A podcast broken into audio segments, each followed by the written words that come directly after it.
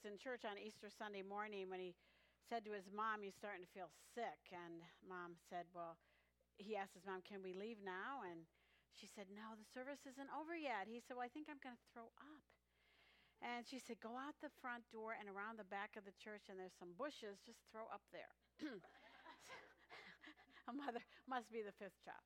Anyways, um, after about 60 seconds, Marty returned to the pew alongside his mother, and she said, Did you throw up? He said, Yes, a, a little embarrassed. And she said, Well, how could have you gone all the way to the back of the church and, and then come all the way back this quick? And he said, I didn't have to go out of the church, Mommy. They have a box right next to the front door that says, For the sick. well, that's a good one. That's my Tina when I got here joke. So now here's my one that I was going to say because I had a segue, so I have to give two.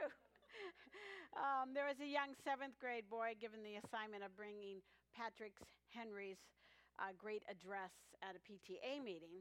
And so he stood up trembling before all the parents as he was going along giving the whole speech. He was doing great until he got to the last all important line where he said, Give me puberty or give me death.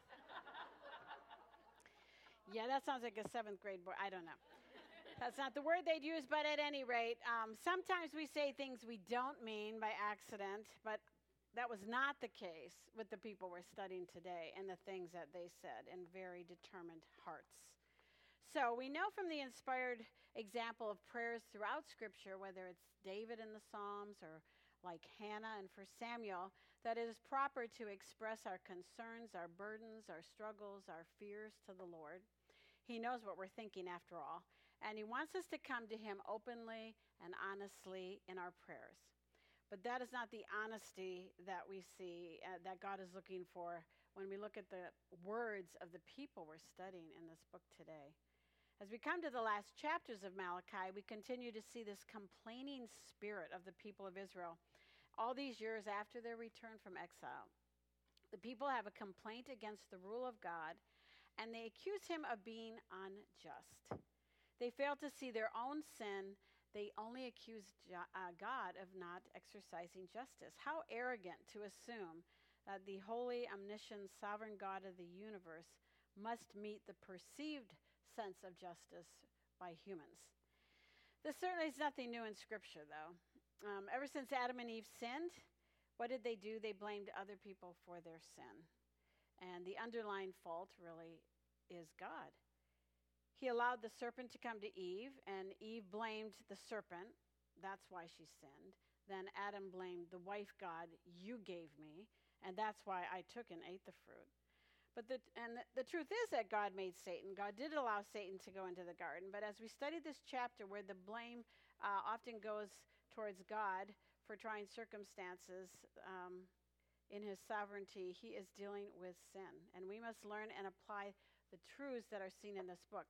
The question I have for you is that who is it that you blame for the difficulties that arise in your life? Is it just the neighbor who's obnoxious? Is it just the incompetent doctor that you have? Is it just difficult people that you work with? Well, who's the one who made the people in your life that are annoying and trying? And who's the one who brought them into your life? Okay, and is it that you blame circumstances? Well, who's the one who controls circumstances and allowed these circumstances to come in for his purposes? So let's be careful that we, we don't fall into the same type of thinking as the people we're studying about today. As always, thankful for um, the resources I have of my husband's library in working on this message. I want to pick up today where Vicki left off, so it's the last verse of chapter 2, verse 17 where God is weary of Israelites' words. You have wearied the Lord with your words, yet you say, How have we worried him? In that you say, Everyone who does evil is good in the sight of the Lord, and he delights in them. Where is the God of justice? Can you imagine saying, God, you delight in evil? You're, you delight in people who do evil. The words of the people literally left God gasping as they exhausted his patience as I said before, God wants us to speak to Him openly and honestly with sincere hearts. However, the words of these people were simply an ongoing, common old argument that had already been addressed by God, but they kept bringing it up again. The issue for the people why do the ungodly people prosper? And why doesn't God deal with them and their wickedness? And God is so weary of their complaining words as they have given these three specific complaints against God. First of all, everyone who does evil is good in the sight of the Lord. The Jewish people had returned to their homeland and they expected to have great blessing and prosperity and agricultural blessing, but that did not happen. And so they experienced poverty and that led them then to this complaint The Lord is, must delight in the wicked and those who do evil, because look at them. They're just having a great life and everything's going great. Therefore, God must approve of them because He's prospering them. And then the next question where is the God of justice? A very sarcastic question that is an attack on the character of God. They were saying that because wicked people prosper, it's apparent that God doesn't bring judgment to them in their sin. They just get by with it. Now, let's not pretend to be shocked by such terrible disrespect uh, towards God by these people, because most of us have entertained thoughts in our own lives when we've looked around and we've seen people getting away with such vile things, such evil, even ev- evil done to you. And then you look at their lifestyles that are totally defiant to God, and every just thing seems to be going well. And then you look at God's choice servants struggling just for basic necessities, as they want to have they have a heart to serve the Lord, and it just doesn't seem right in our little sense of justice. We know that Old Testament Israel is commanded to obey God as a nation, and if they did so, they would experience material blessing. This was a promise to the nation, not every individual in the nation. It was also a promise to a nation that who was obedient to keep the law of God. The nation was also promised cursing if they were disobedient to the word of God.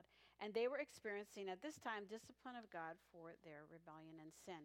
You know, God causes the rain and the sun to shine on the evil and the good and the righteous. But the, the truth taught throughout the Old Testament scripture is that prosperity is very temporary in time and that judgment ultimately comes.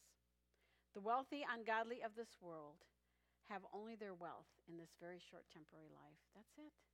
That's all there is for the billions of years to come. The people Malachi was writing to had been given this truth. They knew this truth throughout the Word of God.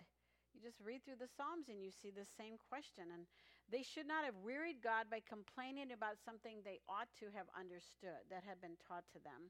They should never have accused God of being unjust. They were not sincerely asking questions out of a burdened heart, but they were complaining to God about what He does, how He does it, when He does it, as if He doesn't know what He's doing.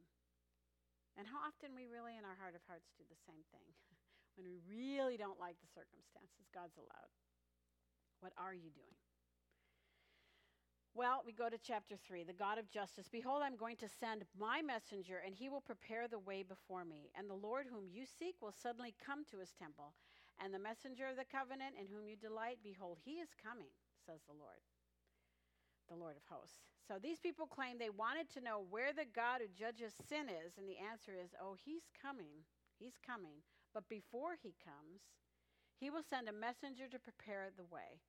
The Hebrew word for messenger, as you saw in your study, is angel, but it doesn't be, it's not referring to an angelic being here. Of course, Malachi's name means messenger, same thing, but it's not referring to him either because this verse is a reference about when the Messiah comes to his temple. And the messenger is someone in the future, not at the time of Malachi. the only one this messenger could be is John the Baptist because it was his role to clear or prepare the way before the Lord. John was more than a prophet, he's the one. We've had the privilege of studying this chapter, so we know exactly that he was going to come based on this verse hundreds and hundreds of years before he showed up. And Jesus makes it clear who this is and what this was all about when he said in Matthew 11:10 that John the Baptist is the fulfillment of Malachi 3:1.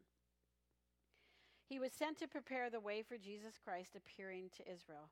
Before the Messiah Jesus would reveal himself, John was to come and remove any obstacles of sin by preaching a message of repentance. So John was preparing the way for Jesus the first time that he came.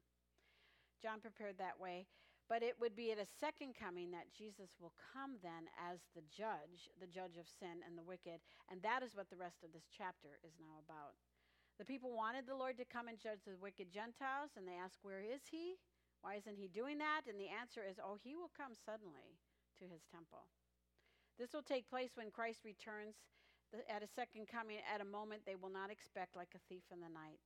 Jesus is the messenger of the covenant, and the angel of the Lord, remember, is that pre incarnate Christ of the Old Testament. They desired him to come and judge the wicked Gentiles, but they were in for a shock because it will not just be them that he is judging. Judgment will come, but who can endure the day of his coming? Who can stand when he appears? For he is like a refiner's fire and like fuller's soap. He will sit as a smelter and purifier of silver, and he will purify the sons of Levi and refine them like gold and silver, so that they may present to the Lord offerings in righteousness. Then the offering of Judah and Jerusalem will be pleasing to the Lord as in the days of old, as in former years. So when the Messiah comes, there is no one who will be able to handle his appearing because he comes with judgment. And the focus of these people was God judging the sins of everybody else. But they failed to see their own sins are going to be judged as well. And how often do we do the same type of thing when we're sitting listening to a sermon and we're hoping that the people around us that we know are listening and get it while we don't see any application to our own selves? Same type of thing. When the Messiah comes, uh, who could appear who can appear before him from the nation of Israel and handle his appearing without being judged? No one. God is going to purify the nation of Israel. He's compared here to a refiner's fire and fuller's soap. And you know, the fire purges out any unclean things from the metal. And the fuller's soap, it removes the dirt. So during the tribulation, the seven years preceding the return of Christ as the judge, God will be cleansing the leaders of Israel. As you recall from our study in Zechariah there will, and, and other studies in, in Revelation and Daniel in the past, uh, that there will be sacrifices going on during the tribulation. There'll be a rebuilt temple in Jerusalem. And God will indeed pour out his wrath on the rebellious Gentile nations of the world as he's directly intervening with mankind during those years. But he is going to bring Israel to himself, and it is going to be a refiner's fire of horrific purging. God will use the persecution of the satanically inspired Antichrist, who is going to have an influence that rises anti Semitism across the planet and an unbelievable attitude and actions that that's going to bring about. And this will bring Israel to her knees as two thirds of Israel will die. And ultimately, the fulfillment will come of Romans 11:26, where the one third of Israel will be saved. The people of Malachi's day wondered, where is God's justice? But verse 5 tells us when God's judgment falls, it will fall on the Jewish people as well, who practice the sins he's mentioning now sorcerers, witchcraft, and the occult, likely due in Malachi's time to the influence of those who had married foreign women who were prostitutes and were involved in all those kinds of activities in their false worship. Sorcery has always been forbidden in Scripture. It is an interaction with demonic beings the very enemy of God. God will judge adulterers, those who in Malachi's day divorced their wives to marry these foreign women, and they will be judged by God for this. Those who swear falsely, those who are in a court of law and for bribes or whatever reason uh, swear falsely. And those who oppress uh, by not giving wages earned by those working for them, uh, as well as those who oppress the widow and the orphan and the foreigner. These people were taking advantage of all of these uh, who could not properly defend themselves. They took advantage of their helpless state, and God was going to judge them for this. God would not allow Israel to continue to get away with sin, and He is gracious to give time to repent, but there is a payday someday. God would not allow Israel to continue to get away with the sin, as I said. In verse 6, he says, For I, the Lord, do not change. Therefore, you, O sons of Jacob, are not consumed. Did they really think they could get away with all of these social abuses that were clear denials of obeying the word of God? they seemed to have no fear of God as they thought that God was like them, uh, that he would not judge them for breaking his law. After all, they're his chosen people. God is unchanging. And if that was not the case, they would have been wiped out by God for their sin many years before. You remember how Moses prayed to God to spare this nation many times when God wanted to just wipe them off the planet? It was Moses who reminded God the, the truth saying, The Lord is slow to anger and abundant in loving kindness, forgiving iniquity and transgression, but he will by no means clear the guilty. Pardon, I pray, the iniquity of this people, according to the greatness of your loving kindness, just as you also have forgiven this people from Egypt even until now. So Moses interceded for them in Numbers 14. Malachi has proved that God is just and that no one ever gets away with sin. His judgment may be delayed, but that delay is only because of his graciousness and patience, which we just studied in 2 Peter chapter 3. So let us be careful that we don't fall into the same faulty thinking where we see the sins of others so very clearly and fail to deal with the sins in our own hearts. That brings us to the sin of robbing God. Let's just add to the list. Uh, Israel's spiritual failure continues. From the days of your fathers, you have turned aside from my statutes and not kept them. Return to me, and I will return to you, says the Lord of hosts. But you say, How shall we return? In verse 6, we saw that God doesn't change in his goodness and who he is and his character. He's unchanging. What a contrast to Israel, who doesn't change in their rebelliousness. Despite her rebellion, which in time will lead ultimately to the rejection of their Messiah, According to Paul in Romans 11, God has not rejected permanently his people, his chosen people. It has always been a small elect remnant that God saves.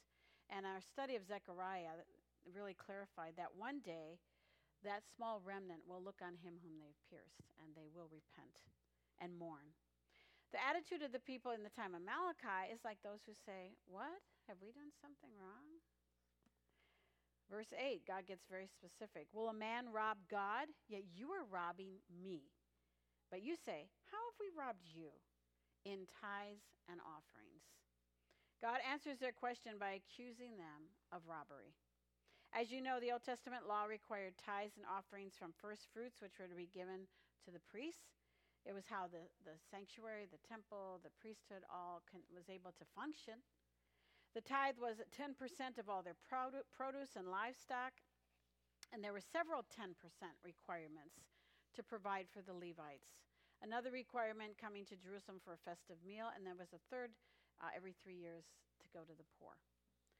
The initial tithe came to about 23% that they would owe to the Lord each year. So, how are the people robbing God? Either by not paying it at all or just paying a fraction of it. In verse 9, God says he will curse them for their robbery. This curse was a part of the Mosaic covenant that they made with God in Deuteronomy 28. They would be hit with agricultural crisis, as seen in verse 11, if they failed to give as God had commanded them. And you know, the same principle holds true today when it comes to honoring the Lord by being obedient in giving to Him. When we fail to honor Him and obey Him in our giving, Somehow or another, expenses are eaten up of what we thought we were saving by not giving. You know how that goes? Don't have enough money to give to that need, and then I everything breaks in the house. Sometimes it is God's discipline of his children when we fail to give him from what he has provided for us to give and share. In verse 10, we're reminded that God promises that those who honor him with their giving will experience his provision and blessing. For the nation of Israel, this would be evidenced by their agricultural blessing. But the Bible teaches throughout Scripture that God owns everything Old Testament, New Testament, same truth, and whatever that we have is a gift from God. The nation of Israel owed God what they were commanded specifically by Him to give. Obedience in giving would bring God's blessing, so the nations would recognize, uh, the nations all around them would recognize what a great God that they had. When we come to the New Testament, we read nothing ever about giving your tithe. We are commanded to give the first day of the week in proportion to how God has prospered us. It may be way more than 10%. We see in uh, 2 Corinthians 9 that God is concerned that about our motives for giving and our attitude of joy when we give. Giving is a proof of our love for the Lord and our love for his people. We are to give out of obedience and submission, and God will bless his people who obey. When we give to Him, we are giving really, face it, we're already just giving to Him what already belongs to Him in the first place. We are simply to be faithful and wise stewards of what He entrusts us to have. So, how are you doing in this area of your spiritual life? You know, it's so easy to justify money spent on something for self, even though the Lord may be dealing in your heart for a particular need of a brother or sister that you're aware of. Next, we see that they despise God's service. They say, Your words have been arrogant. God says, Your words have been arrogant against me, says the Lord. Yet you say, What have we spoken against you? Wow, is sin blinding or what? I, I, you know, it's really stunning. The people are a total contradiction to the promises that were reaffirmed in the previous verses. They, they seem completely ignorant of their sins, and they ask again, Well, what have we said against you? The explanation is given in the next verse. You have said it is vain to serve God. And what profit is there to have kept his charge? And that we have walked in mourning before the Lord of hosts. Like we've been obeying, we've been doing everything you say, and look at our lives. It doesn't even matter. It's purposeless to, to obey your word. Having accused God of being unjust, they now claim that it is empty and vain to serve him. Well, it's true that their worship is empty and vain. But they felt they had carried out obedience to the law. Sin is very blinding. You, you know that in our own lives, it warps how we think. They thought it was God who was not keeping his promises to them. Such blasphemy as they accused God of not loving them, of not being worthy of the full tithe to be given to the Lord. And this call to repentance displayed their spiritual blindness and arrogance. They were guilty of legalism, doing outward religious activities with hearts that were so far from the Lord. And you know, you realize as you're a student of Scripture that uh, this is only going to intensify now and, and get thicker and thicker as the next 400 years go by. We're looking at the people for, hear the last word from God, and now what it comes when Jesus comes back and it comes to them as their Messiah. What's going to happen? What does it look like? The religious world of Israel at that time. Well, this is this is the springboard. Their works were external. Like legalists of every era, they kept an outward code, even though their hearts were so far from uh, being warm to the gods of the Bible. They challenged God, yet failed to see their own sins were condemning them. That brings us to the book of remembrance, because God always does have a, rem- a remnant, as I said. Then those who feared the Lord spoke to one another. So there was a little group. And the Lord gave attention and heard it. And the book of remembrance was written before him for those who fear the Lord and who esteem his name. They will be mine, says the Lord of hosts, on the day that I prepare my own possession. And I will spare them as a man spares his own son who serves him. So you will again distinguish between the righteous and the wicked, between the one who serves God and the one who does not serve him.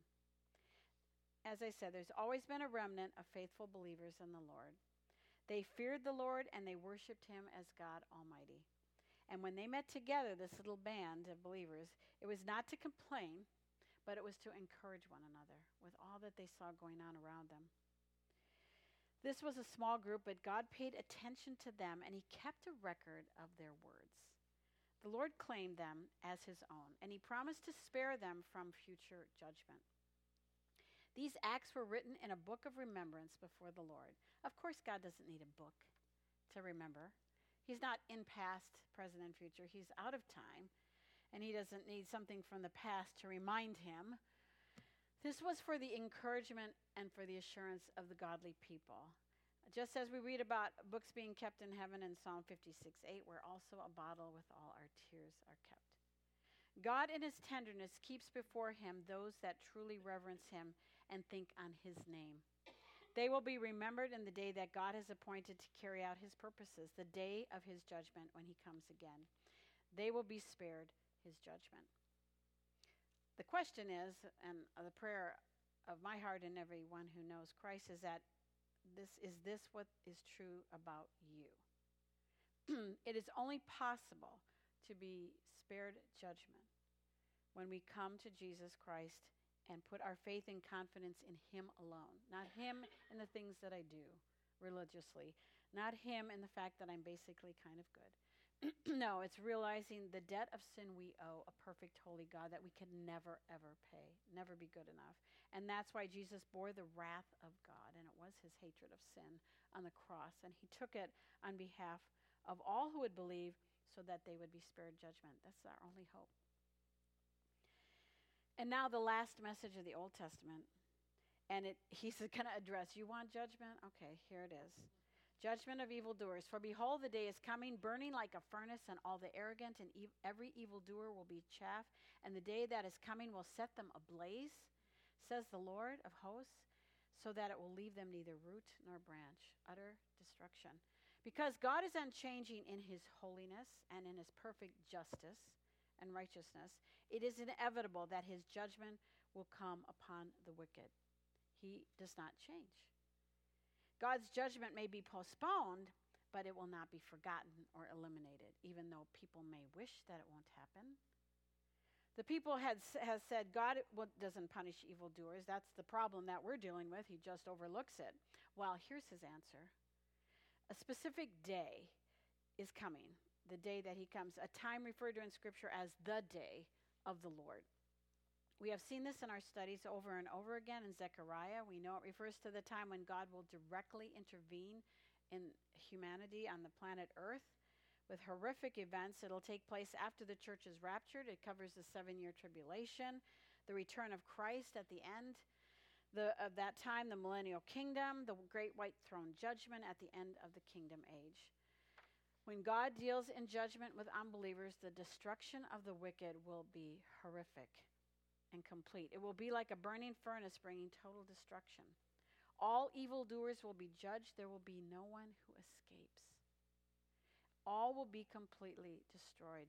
This is not a reference to destruction like annihilation, though many use this as a proof text for that, that their view on that.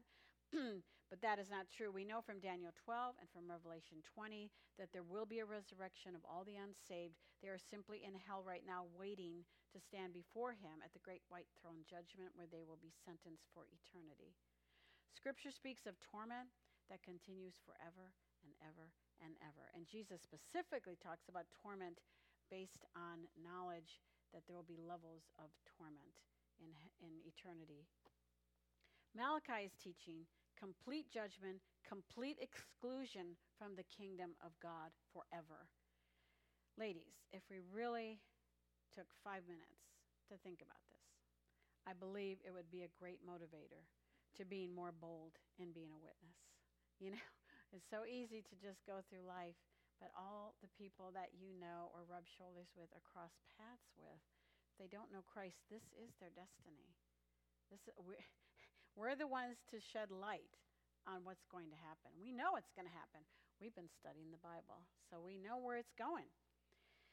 That brings us to freedom for the righteous. But for you who fear my name, the Son of Righteousness will rise with healing in its wings, and you will go forth and skip about like calves from the stall.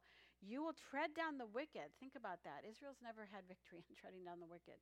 For they will be ashes under the soles of your feet on the day which I am preparing, says the Lord of hosts. Those who fear the name of the Lord, as seen in verse 16, that we just saw that small remnant, will not be blasted by the heat of the furnace of God's judgment, but rather they will experience the warmth of the Son of Righteousness with healing in his wings. This is a reference to Jesus, Israel's Messiah. He is called the Son of Righteousness, and he is the Lord, our righteousness. When Christ returns, he, will, being perfectly righteous, will right every wrong. He will set everything straight. And free from being confined or oppressed like a calf in a stall, the people of Israel will be set free, happy, jumping, leaping. God triumphs over all of his enemies, and the godly remnant of Jewish people at that point will actually join Christ in the fight when he arrives at a second coming. And for the first time in the history of Israel, the small remnant will triumph over the ungodly who oppress them. We saw this in Zechariah 14. The people in Malachi's day needed to remember that their victory and freedom from evil is something in the future. So, in the meantime, they needed to remember and follow God by being obedient to his word. As I said, for the next 400 years, there will be silence, no prophet from God to call them back to obedience, to call them back to obeying the word of God. No, they're just going to get deeper and deeper in the mire of legalism. But God will send salvation for the repentant. Behold, I'm going to send you Elijah, the prophet, before the coming of the great and terrible day of the Lord. He will restore the hearts of the fathers to their children, and the hearts of the children to their fathers, so that I will not come and smite the land with a curse. We've studied Revelation, we've studied Daniel and Zechariah, you know that before the final half of the tribulation, God sends two witnesses uh, to, uh, to the earth.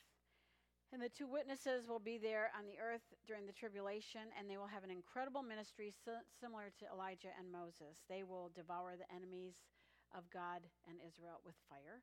They will stop rain. They will turn water into blood. They will bring plagues on the earth like Moses did at the time of Egypt. This ministry of, of this future Elijah will have such a huge role on the nation of Israel that many Jewish people will begin to turn to the God of Abraham, Isaac, and Jacob, and their hearts will be prepared by the preaching of these two witnesses for their imminent return of their Messiah. This is how the Old Testament ends the promise of a curse or destruction unless there is repentance. The last word of the Old Testament is curse. There's only one remedy for this curse. And, you know, think about it. The New Testament opens up with the book of Matthew with the genealogy of Jesus Christ son of Abraham, and he came and became the cursed one on behalf of us as he hung on a tree. Only through Jesus can Israel escape the awful curse, and the same is true for us. The curse came with the fall of man at the Garden of Eden, and at the time here of Malachi, 400 years after, John the Baptist was arriving on the scene in fulfillment of what we see in this chapter, reminding Israel to repent, for the kingdom of God is at hand. So the question, ladies, for us is do we fear the Lord? Do we live a life of continual repentance, keeping up to date so that we're not blinded by our own sins, just like Israel was blinded? I, I mean, we stand back and go, how could they think that? Oh, but the things that we do, and how can we think that's okay? And the great truth in this chapter, true, is that God is unchanging. He will keep his word. That's a blessing because we're thrilled the good things he's going to keep in his promises to us of eternal life and forgiveness and in his presence for glory. But it's true all the other things that he will keep in judgment of sin. We find hope in the character of God, and the holiness of God, and the consistency and constancy of his amazing attributes. But what a great reminder in this book to keep heed to our own hearts and our own lives. Let's pray. Father, I thank you for this little book in size, but packed with so much truth. And again, truth about the future.